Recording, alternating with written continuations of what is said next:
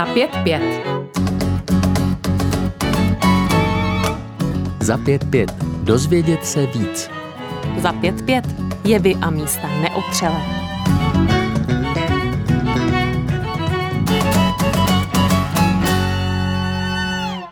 Po dlouhých 16 letech končí letos na podzim svou politickou kariéru německá kancléřka označovaná za nejmocnější ženu světa.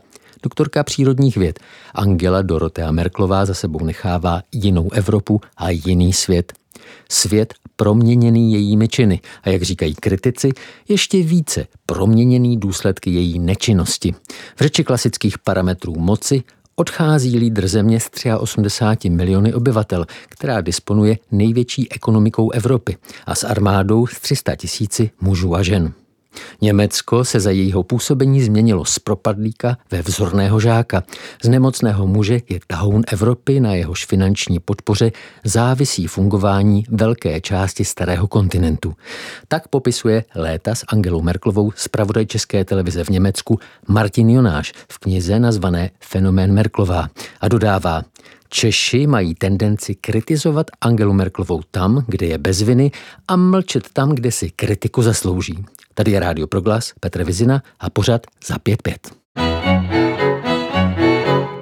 V první řadě okamžitě uzavřít zemi pro žadatele o azyl, kteří už jsou registrováni v jiném evropském státě. Podle Merklové by ale tisíce běženců zastavených na německé hranici znamenali zátěž pro německé sousedy a další ránu evropské jednotě. Deshalb wollen wir nicht unilateral, nicht unabgesprochen und nicht zu Lasten Dritter agieren. A se mnou je tu autor knihy Fenomén Merklová a hlas, který jste právě slyšeli v reportáži z Německa, Martin Jonáš. Vítej na Proglasu. Hezký den, Petře, rád tě vidím. Martine, já tě ještě jednou zacituju. Žil se v Německu celkem sedm let a vždy na blízku Angele Merklové, co by zpravodaj České televize jsem bydlel v přímém sousedství jí vyhrazeného heliportu a průlet kancléřského vrtulníku okolo mých oken v sobotním odpolední často ohlašoval konec jejího a tím pádem i mého pracovního týdne. Tohle je působivý obraz. Proč za těch sedm let nikdy Angela Merklová nedala české televizi a tobě rozhovor jedna ku jedné? To je velmi důležitá otázka. A, a troufnu si říct trochu bolavá otázka, protože při nejmenším jednou nastal moment, kdyby to bylo velmi na místě a mohlo to uhladit celou řadu těch, ehm, řeknu to velmi tvrdě, vyhřezlých problémů mezi Českou republikou a Německem potažmo mezi Polskem a Německem, Maďarskem a Německem. A to bylo v době migrační krize. Tehdy si myslím, že Angela Merklová měla dát rozhovor ať už české televizi, nebo českému rozhlasu, české tiskové kanceláři, hmm. anebo polským veřejnoprávním médiím, anebo nám všem najednou a vysvětlit svoji politiku, vysvětlit hmm. svoje jednání. To se nestalo. A je to chyba, ovšem je to zároveň naprosto v souladu s tím, jak Angela Merklová nakládá s veřejným prostorem, protože to, že nedala rozhovor české televizi a českým médiím, to není žádná velká ostuda, nechci nás hájit, ale českých médií, protože ona rozhovory v podstatě nedává. Můžeme zaspomínat, myslím, že 2015 nebo 2016, tak dala poslední velký one-on-one rozhovor BBC. A od té doby nic. Občas chodí do eh, talk show a Nevilové, což je, řekněme, Eh, Václav Moravec v sukních v Německu, vyložit eh, jaksi programaticky svoji politiku, ale jinak ona s těmi médii pracuje velmi opatrně, dávkuje skutečně na lékárnických vahách svoje slova. I z toho důvodu, který jsem v knížce jmenoval s odvoláním na člověka, který Eh, který mi nechtěl, respektive nechtěl mi dovolit, abych eh, citoval jeho jméno v té knize, ale on prostě řekl, Angela Merklová na to, že je takováhle politička, státnička, není žádný velký řečnický talent. Ona prostě nedokáže proslovit velkou řeč, a proto se o to ani nesnažíme. Je to uh, taky proto, uh, že spontanita má svá úskalí, prostě uh, něco se řekne a pak, se, pak to žije vlastním životem, a nebo proto, že pro Německo jsou ti hlavní a důležití partneři uh, a velké otázky, Čína, Rusko, Spojené státy? Angela Merklová nedává rozhovory ani těmto zemím, které jsou skutečně pro Německo daleko, daleko zásadnější a důležitější než Česká republika, co se budeme namlouvat. Ale je to skutečně z její strany strategie. Je to taktika.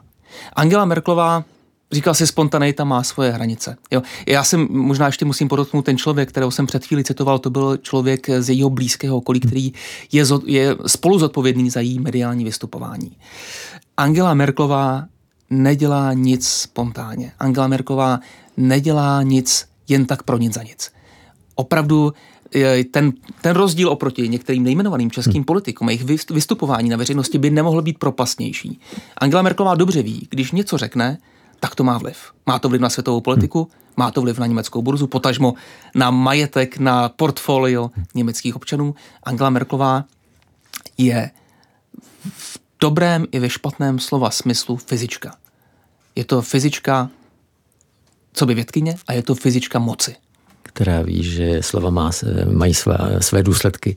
Martine, ty také píšeš, že Češi mají tendenci kritizovat Angelu Merklovou tam, kde je bez viny a mlčet tam, kde si kritiku zaslouží. Ehm, řekni mi pár příkladů. U Angely Merklové je pozoruhodné. Ehm, já začnu těmi jejími apologity v České republice celá řada Čechů, když, se, když jsem se s nimi potkal na kávu a sdělil jsem jí, jim svou bláhovou ideu napsat knihu Angele Merkové, tak mi řekli, to je dobře, protože to je ta žena, která stojí za svým názorem. To je ta, ten pilíř těch liberálních hodnot v Evropě. My si do ní promítáme, že by to takhle mohlo být. A tak to přesně není. A německá kritika, dlouholetá německá kritika Angely Merklové je přesně opačná. Angela Merklová v Německu je převážně po většinu svého působení v těle státu vnímána jako žena příliš pragmatická, příliš vypočítavá, příliš ohebná. Jo. E, Angela Merková má řadu přezdívek, moje zamilovaná je Merkiaveli. Na, a potažmo na, narážka na, na Machiavelliho, na Machiavelliho, čili politika. Který, říkal, který taky by asi souhlasil s tím, že spontaneita v politice nemá co dělat který by řekl v první řadě jednejte podle zásad moci, až v druhé řadě podle zásad morálky. Jestli pak víš, to by, tebe by to možná mohlo zamět. Kdo, kdo myslí, že vymyslel tuhle přezdívku? Uh, bude to některý z jejich uh, buď blízkých kolegů, nebo z rodiny někdo. Jürgen Habermas. Jürgen Habermas, čili, čili velký etik. Řekněme, filozof možná, hmm, hmm. někdo by řekl jednička v Evropě, hmm. jo, nebo asi by se ostatní hmm. hádali, ale prostě řekněme velká váha jo, evropského myšlení. Hmm. Tak vymyslel pro ní přezdívku Merkiaveli. Eh, jediný ten moment, kdy je to sporné, kdy vlastně eh, se můžeme přijít o to, jestli Angela Merková jednala podle zásad moci, anebo jestli jednala podle zásad nějakého morálního naučení, je migrační krize. A přelom let 2015-2016. Po určitou dobu um, ta převa, převažující škola interpretace byla, že Angela Merklová skutečně tehdy našla v sobě eh, ten étos, našla sobě křesťanku. Ona tehdy začala poprvé vlastně v politice používat eh, křesťanství jako argument. Do té doby tohle prostě nedělala. A, a že vlastně v sobě potlačila toho Merkiaveliho. Toho pragmatika. Dnes už, ale dnes už víme, hmm díky, díky studiím zejména úžasného a obdivovaného Robina Alexandra, tedy e, novináře a spisovatele, který pracoval zejména pro, pro Die Welt, že to tak úplně nebylo. Že to rozhodování o tom, jestli Angela Merklová nechá otevřít hranice pro uprchlíky, kteří tehdy byli na cestě e, z Maďarska, nebo je nechá uzavřít, že to rozhodování bylo také z velké části pragmatické a, a říct, že tehdy Angela Merklová v sobě našla toho, toho politika hodnot, tak to prostě, to by bylo příliš jednoduché. No to nějakou příměst tam určitě mělo, určitě, ale čistě takhle, že by se najednou s prominutím Angela Merklová zbláznila a začala jednat jinak, než jednala celá ta leta předtím, tak to prostě Že by to nemělo kontinuitu. Ehm, tím taky narážíš na věc, eh, kterou jí možná vyčítáme z nesprávných příčin. Ty píšeš, že existuje mýtus, že Angela Merklová pozvala do země syrské uprchlíky, případně migranty obecně, že se stal takovou výtačkou. Eh, ty říkáš, tohle je mýtus, který si v Česku uchováváme. Eh, výtačkou určitě byla. A že by pozvala migranty do Německa, toho já jsem si nevšiml a troufnu si říct, že jsem nebyl sám. Ta věta prostě nezazněla. Angela Merkelová udělala celou řadu eh, jednak činů státnických a jednak gest, které tak mohly být interpretovány a také byly interpretovány eh, v arabských zemích. Eh, když jsem postával na rakousko-německé hranici v těch vypjatých okamžicích eh, začátku podzimu 2015, tak mi ti lidé, kteří tam přicházeli ze Sýrie, ale také třeba ze Saudské Arábie, z Iráku a tak dále, říkali, no Angela Merklová nás přece pozvala. Protože si tak interpretovali Ehm, některé ty okamžiky, některá ta gesta, která Angela Merkelová udělala, například, že se nechala vyfotit eh, z několika uprchlíky, udělala si selfie v uprchlickém centru, eh, že otevřela v ten kritický moment hranice pro několik tisíc uprchlíků, kteří eh, v tu chvíli byli mezi dvěma mlínskými kameny a jednoduše byli on the road na dálnici na cestě z Maďarska do Německa tak to může být interpretováno. Ale Angela Merklová vždycky říkala, ano, děláme tento krok, ale ten se týká určité skupiny lidí a zejména se netýká ekonomických migrantů. A že by, že by někoho Angro, že, mu, že by někomu dala Bianco šek a řekla, přijďte do Německa. To jsem si nevšiml. A samozřejmě to by, to by prostě bylo, to by bylo sebevražené. Byl tam jeden, abych byl ale úplně teda eh, důsledný, byl jeden moment právě v té talk show Anne Vilové, který byl velmi problematický, kdy Angela Merklová řekla, v dnešní Evropě není možné uzavřít hranice. Což eh, byla lež. V dnešní Evropě je možné uzavřít hranice, ale Angela, Angela Merklová to neudělala. Z důvodů, které považovala za, za zásadní. A znovu, já si myslím, že ty důvody nebyly zdaleka tak morální, že jí zdaleka nešlo o to postarat se o, o nebožáky eh, na cestě ze Sýrie do Německa, a, ale že jí daleko spíš šlo o zachování jednotného evropského projektu.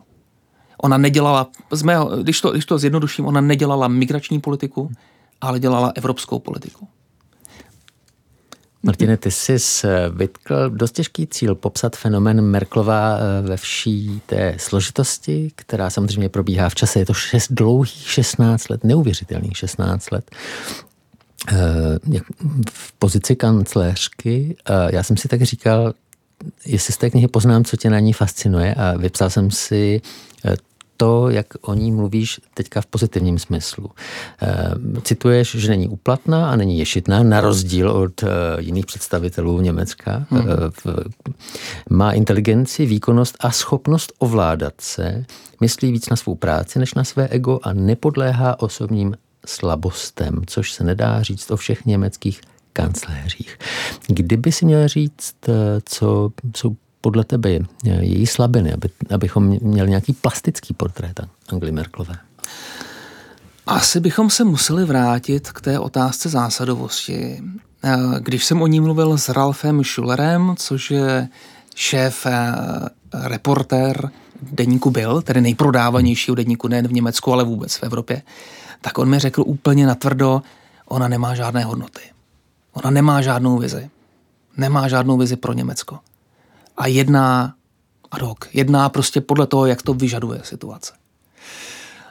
To je možná to, je možná to nejzásadnější. A, ale pro mě uh, osobně je tam ještě jeden, jeden poměrně zajímavý moment. Angela Merklová, vzhledem k tomu, jaký je chameleon, tak si myslím, že eh, musí být pro řadu lidí nečitelná. Um, jedná velmi, velmi racionálně, velmi rozumně, ale uh, jak to pro Boha má řekněme, vzpomenul bych o tu Černého, jak to má pochopit volič. Protože Angela Merkelová vzhledem k té své neuvěřitelné intelektuální kapacitě, a to, a to prostě, to si musíme přiznat, ona prostě je chytřejší, než, než my to, co tady sedíme ve studiu dohromady. I její kritici, i její zavilí kritici tohle, tohle uznávají. To přiznávají. To hmm. prostě je bez, bez diskuze. Ona ty lidi prostě uargumentuje. Na těch jednáních je prostě zlikviduje svojí, uh, svojí znalostí a svojí rychlostí myšlení. A Angela Merková myslí jinak než my. Angela Merklová, a troufnu si říct jinak než většina politiků, Angela Merklová pojímá pět, šest faktorů najednou v té mocenské rovnici. V tom, co se bude dít, v tom, co nastane, když udělá nějaký krok všechny se snaží skombinovat dohromady. pro, pro voliče, troufnu si říct, nečitelné. A proto se Angela Merklová taky nesnaží být čitelnou. Ty její největší úspěchy v politice nespočívaly v tom, že by lidem vysvětlila, jaký má program, co jim to přinese a jak ho dosáhne, ale že nastavila prostě před kamery to svoje pověstné gesto, rukou, rukou ano. a řekla, nebojte se, já se o vás postarám, však mě znáte, víte, že já to dokážu a o zbytek se nestarejte.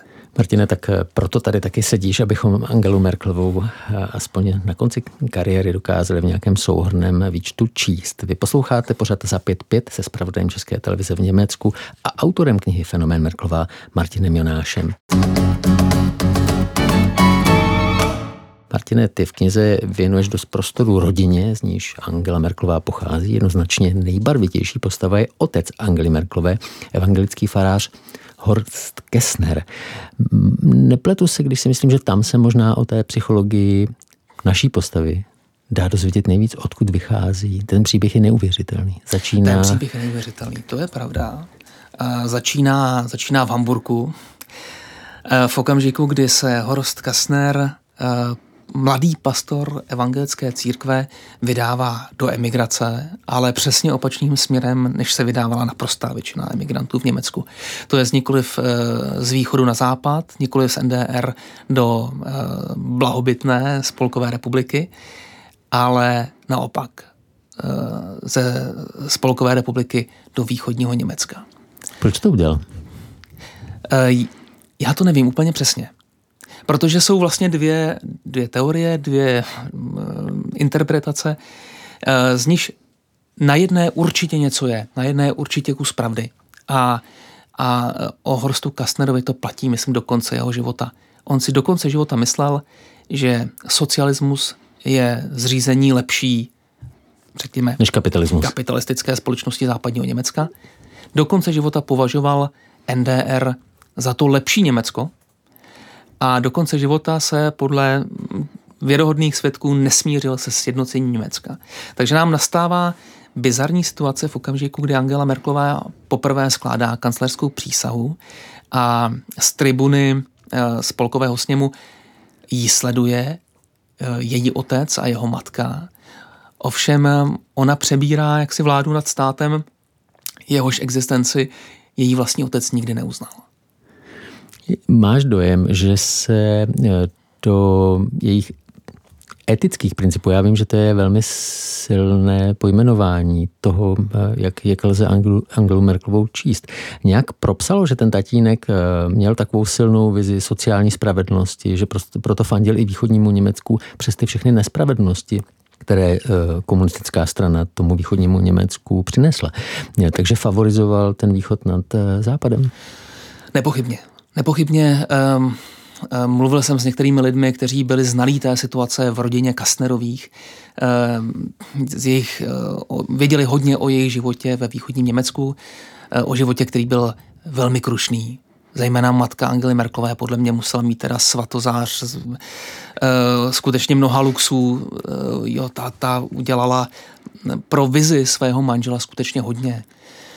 Ona on byl trochu Don Quixote, on vlastně a... se snažil prosadit to svou vizi, přestože ta rodina tím musela trpět. Tedy. Musela trp- a trpěla. A trpěla. Skutečně, ono to začíná tím, že uh, to několika týdenní děvčátko je zabaleno do košíku a ta nebohá uh, maminka Angely Merklové tu svoji, tu svoji holčičku vláčí po tom nástupišti hamburského nádraží a odváží ji z toho bohatnoucího, tedy ještě samozřejmě v ruinách ležícího, ale hmm. bohatnoucího velkoměsta, do naprostého zapadákova eh, ve východním Německu, Braniborsku.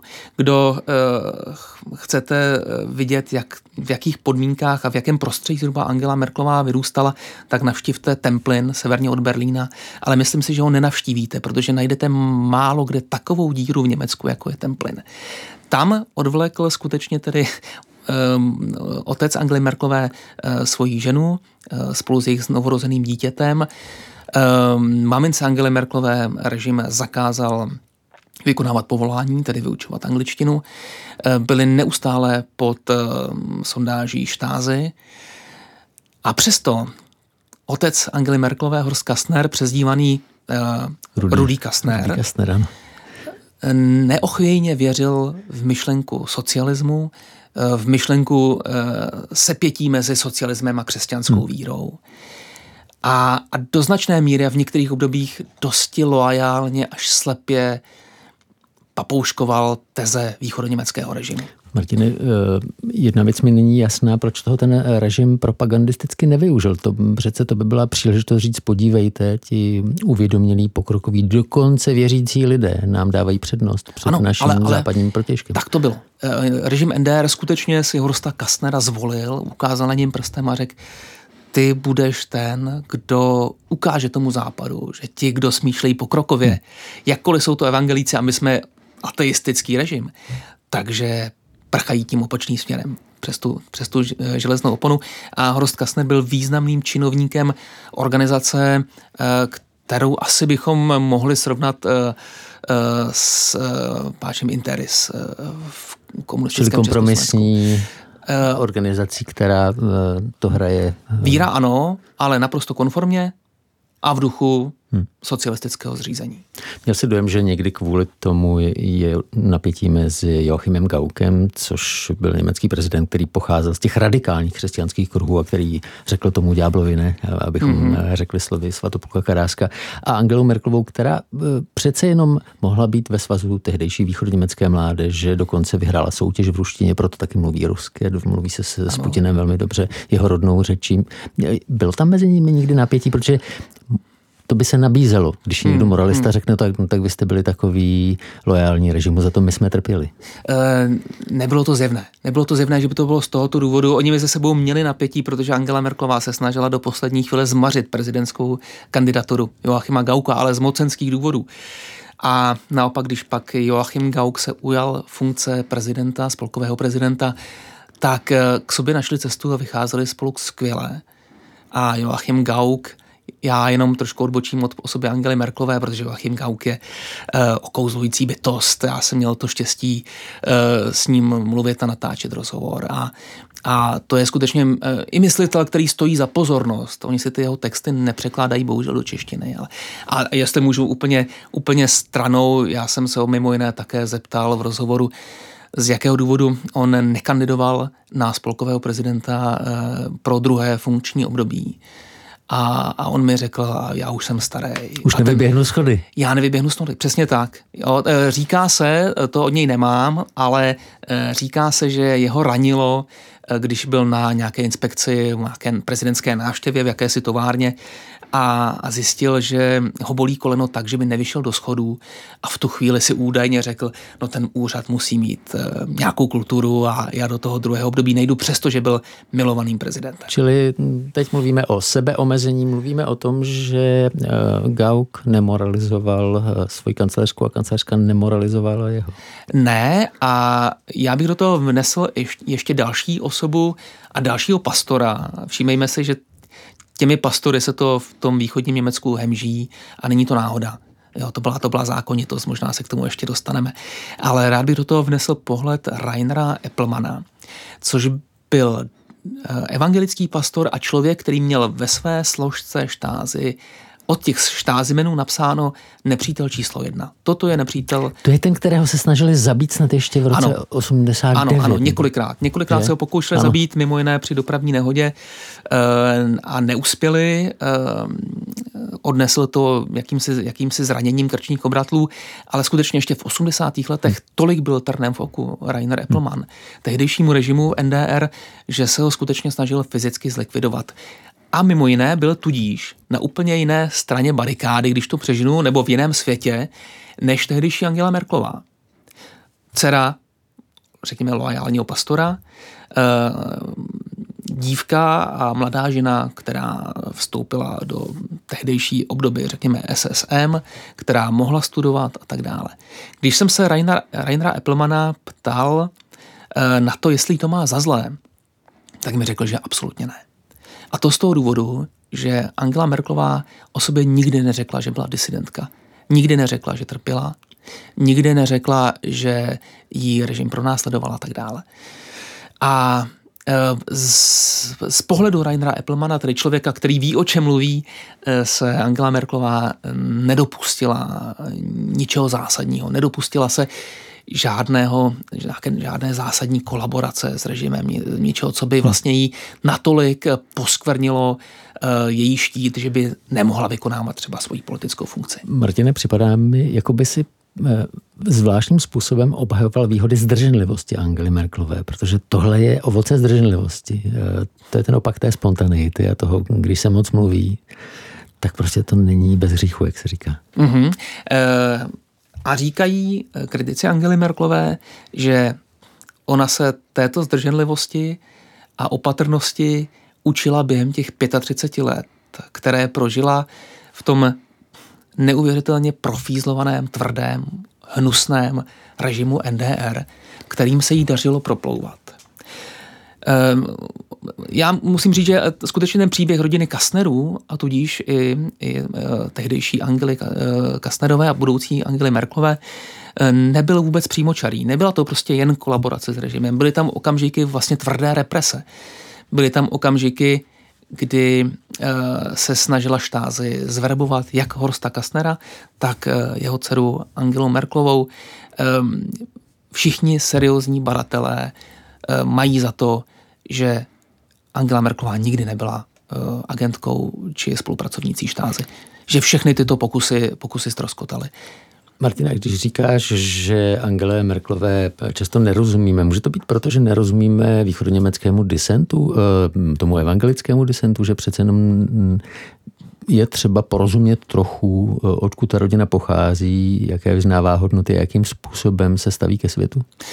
Východoněmecký desent je skutečně pro nás um, trochu, řekl bych, neznámou a nepochopitelnou uh, sférou a skutečně on byl naprosto ovládán a tvář mu eh, dávala evangelická církev ve východním Německu jako, jako určitá sféra eh, vnitřní svobody, ale i, i institucionální svobody. Tam prostě bylo kam uniknout před, tou, před tím všemocným eh, štázy režimem který jinak byl prostě všudy přítomný a byl, řekl bych, o, o stupeň děsivější než eh, to, co jsme zažívali během hmm.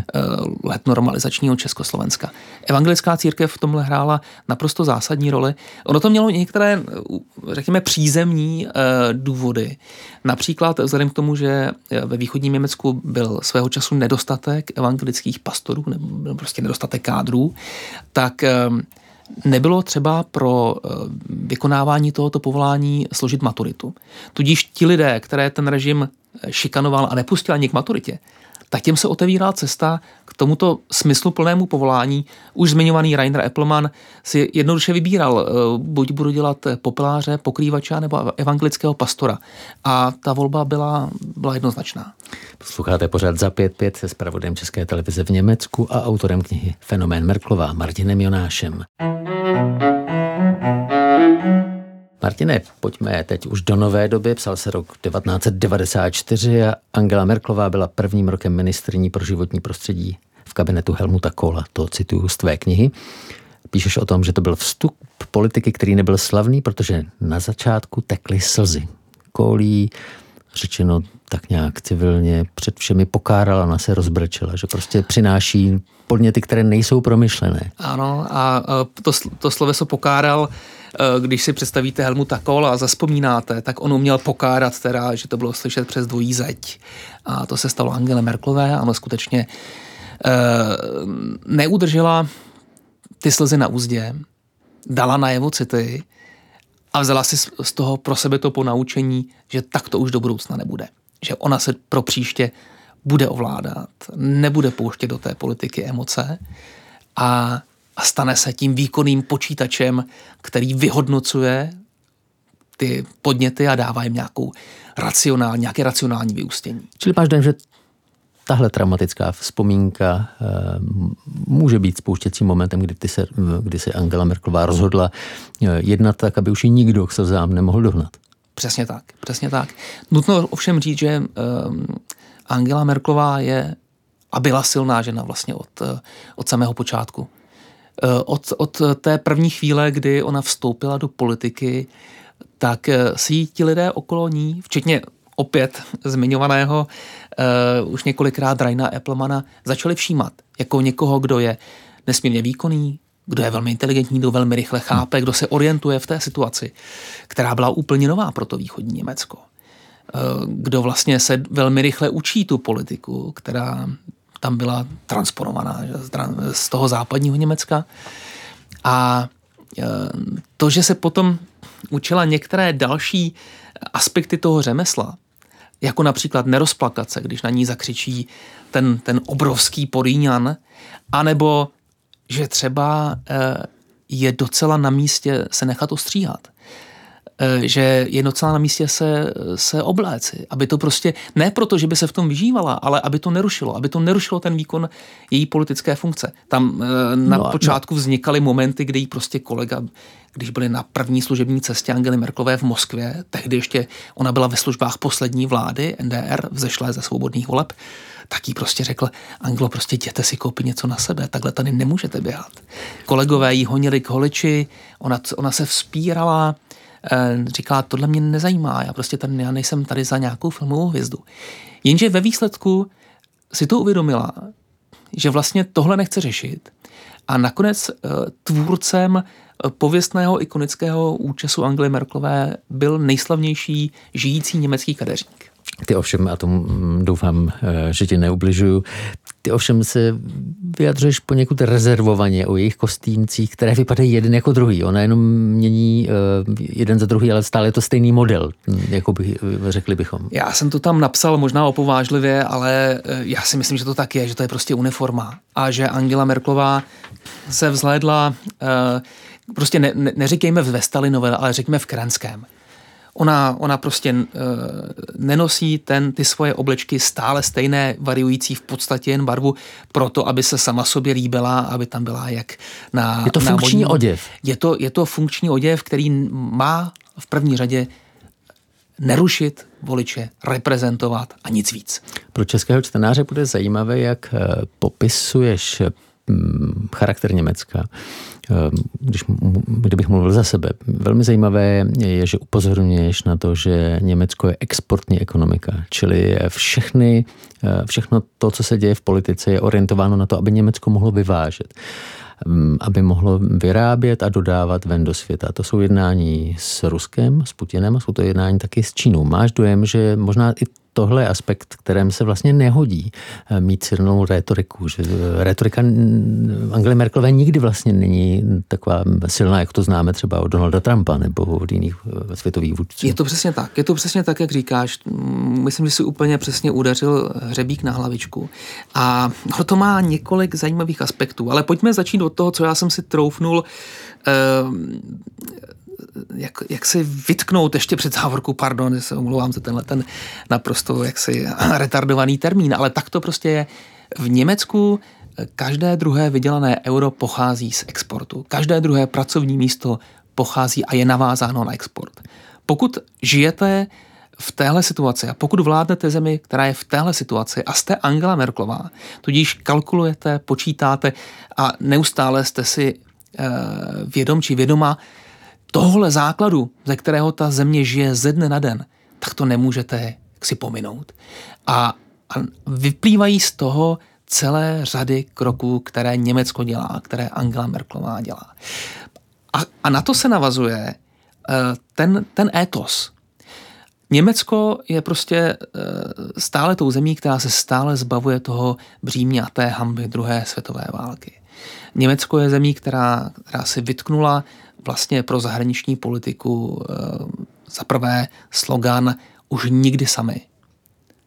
Prostě chceme, chceme spolupracovat, nebudeme jednat eh, tak, abychom svými zájmy poškozovali ty, ty ostatní. A, a už nikdy, je, ten slogan prostě zní už nikdy. To znamená, už nikdy se nebude opakovat ten, ten nacionalistický exces, to, to prostě šovinistické šílenství uh, Hitlerova režimu. To jsou samozřejmě věci, které jak, jsou, jak si jsou etické. To je, to je prostě nějaká etická volba. Ale strašně zajímavé na Německu je, že ono to vlastně perfektně sedí uh, k tomu, k té politice, kterou Německo potřebuje proto, aby, aby fungovalo jako ta super exportní ekonomika. Ono Německo potřebuje sjednocenou Evropu.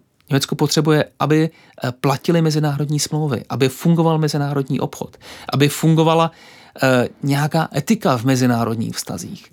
Tohle všechno potřebuje naprosto pragmaticky, hmatatelně, to řeknu úplně natvrdo kvůli prachům. A zároveň to perfektně jakoby nasedá na to, Ehm, na to sítění prostě Německo musí být ten zorný žák. Německo musí eh, být vždycky o něco humánější než ostatní, dávat na dobročinnost o něco více peněz než ostatní a tak dále. Že ta síla zavazuje.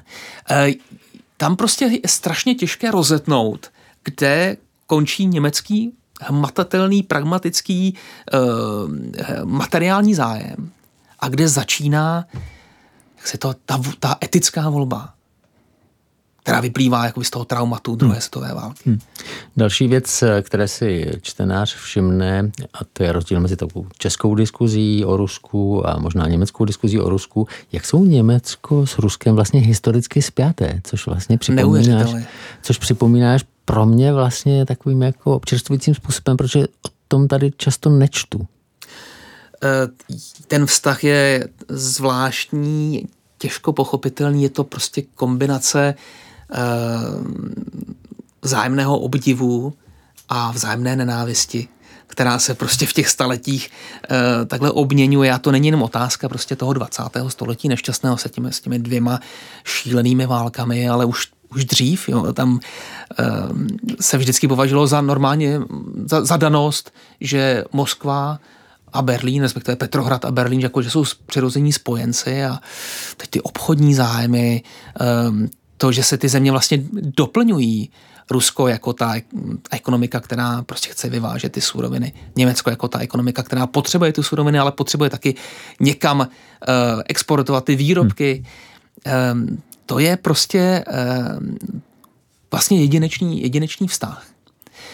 No a pak do toho ještě se prolínají takové ty zvláštní, zvláštní reminiscence z minulosti. Celá řada východních Němců prostě miluje Rusko protože eh, v NDR byli v kontaktu s východně, eh, se sovětskými vojáky, kteří byli posádkou ve východním Německu. To nevím, jestli jako v Československu se někdo zamiloval do Ruska Milovicích, to, to v Milovicích, jo, že, by, hmm, hmm. že by měl tyhle ty kontakty, ale Angela Merklová tohle to prožila.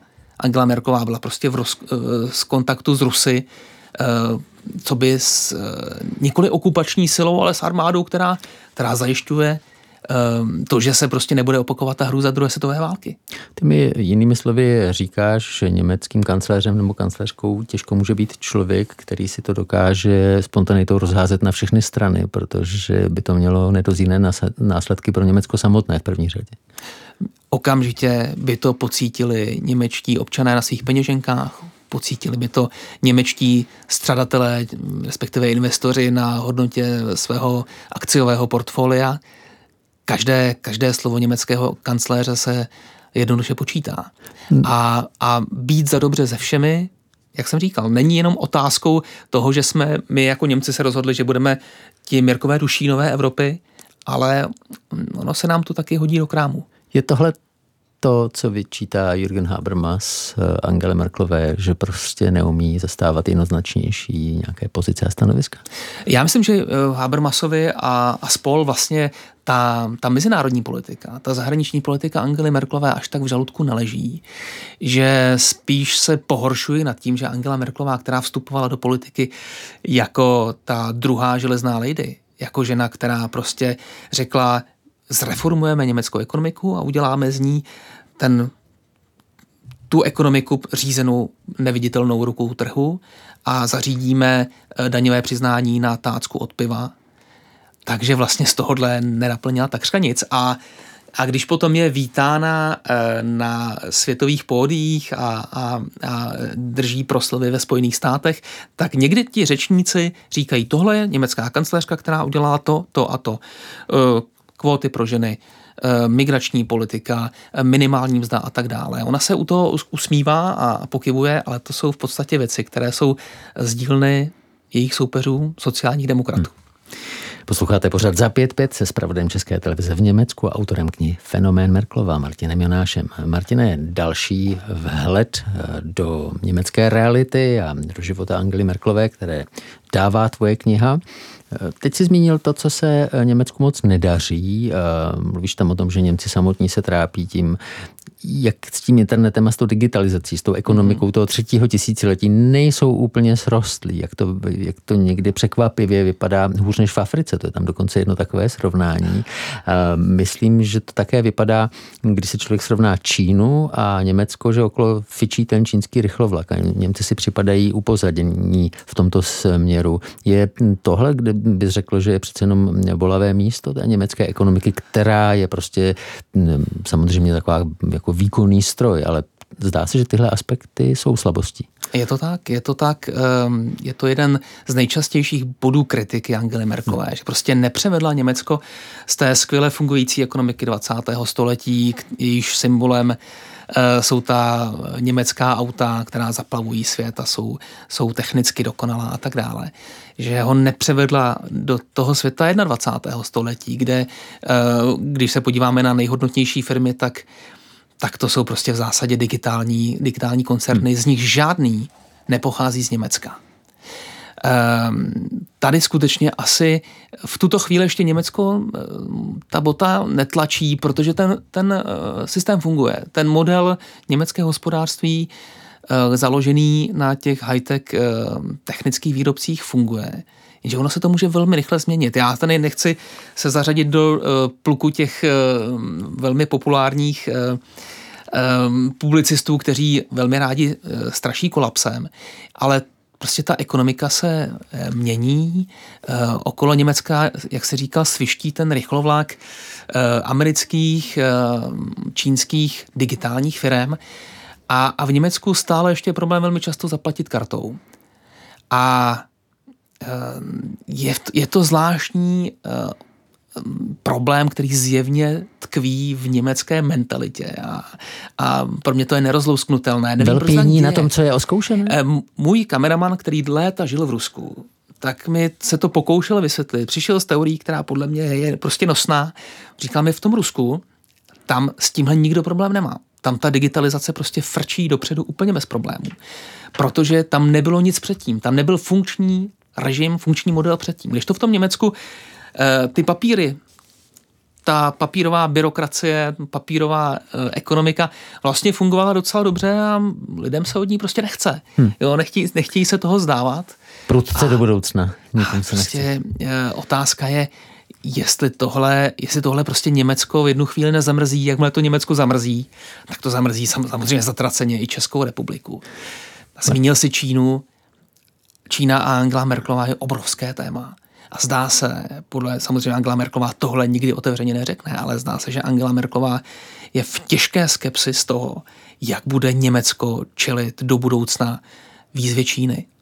A zdá se, že prostě to vlastně vzdala.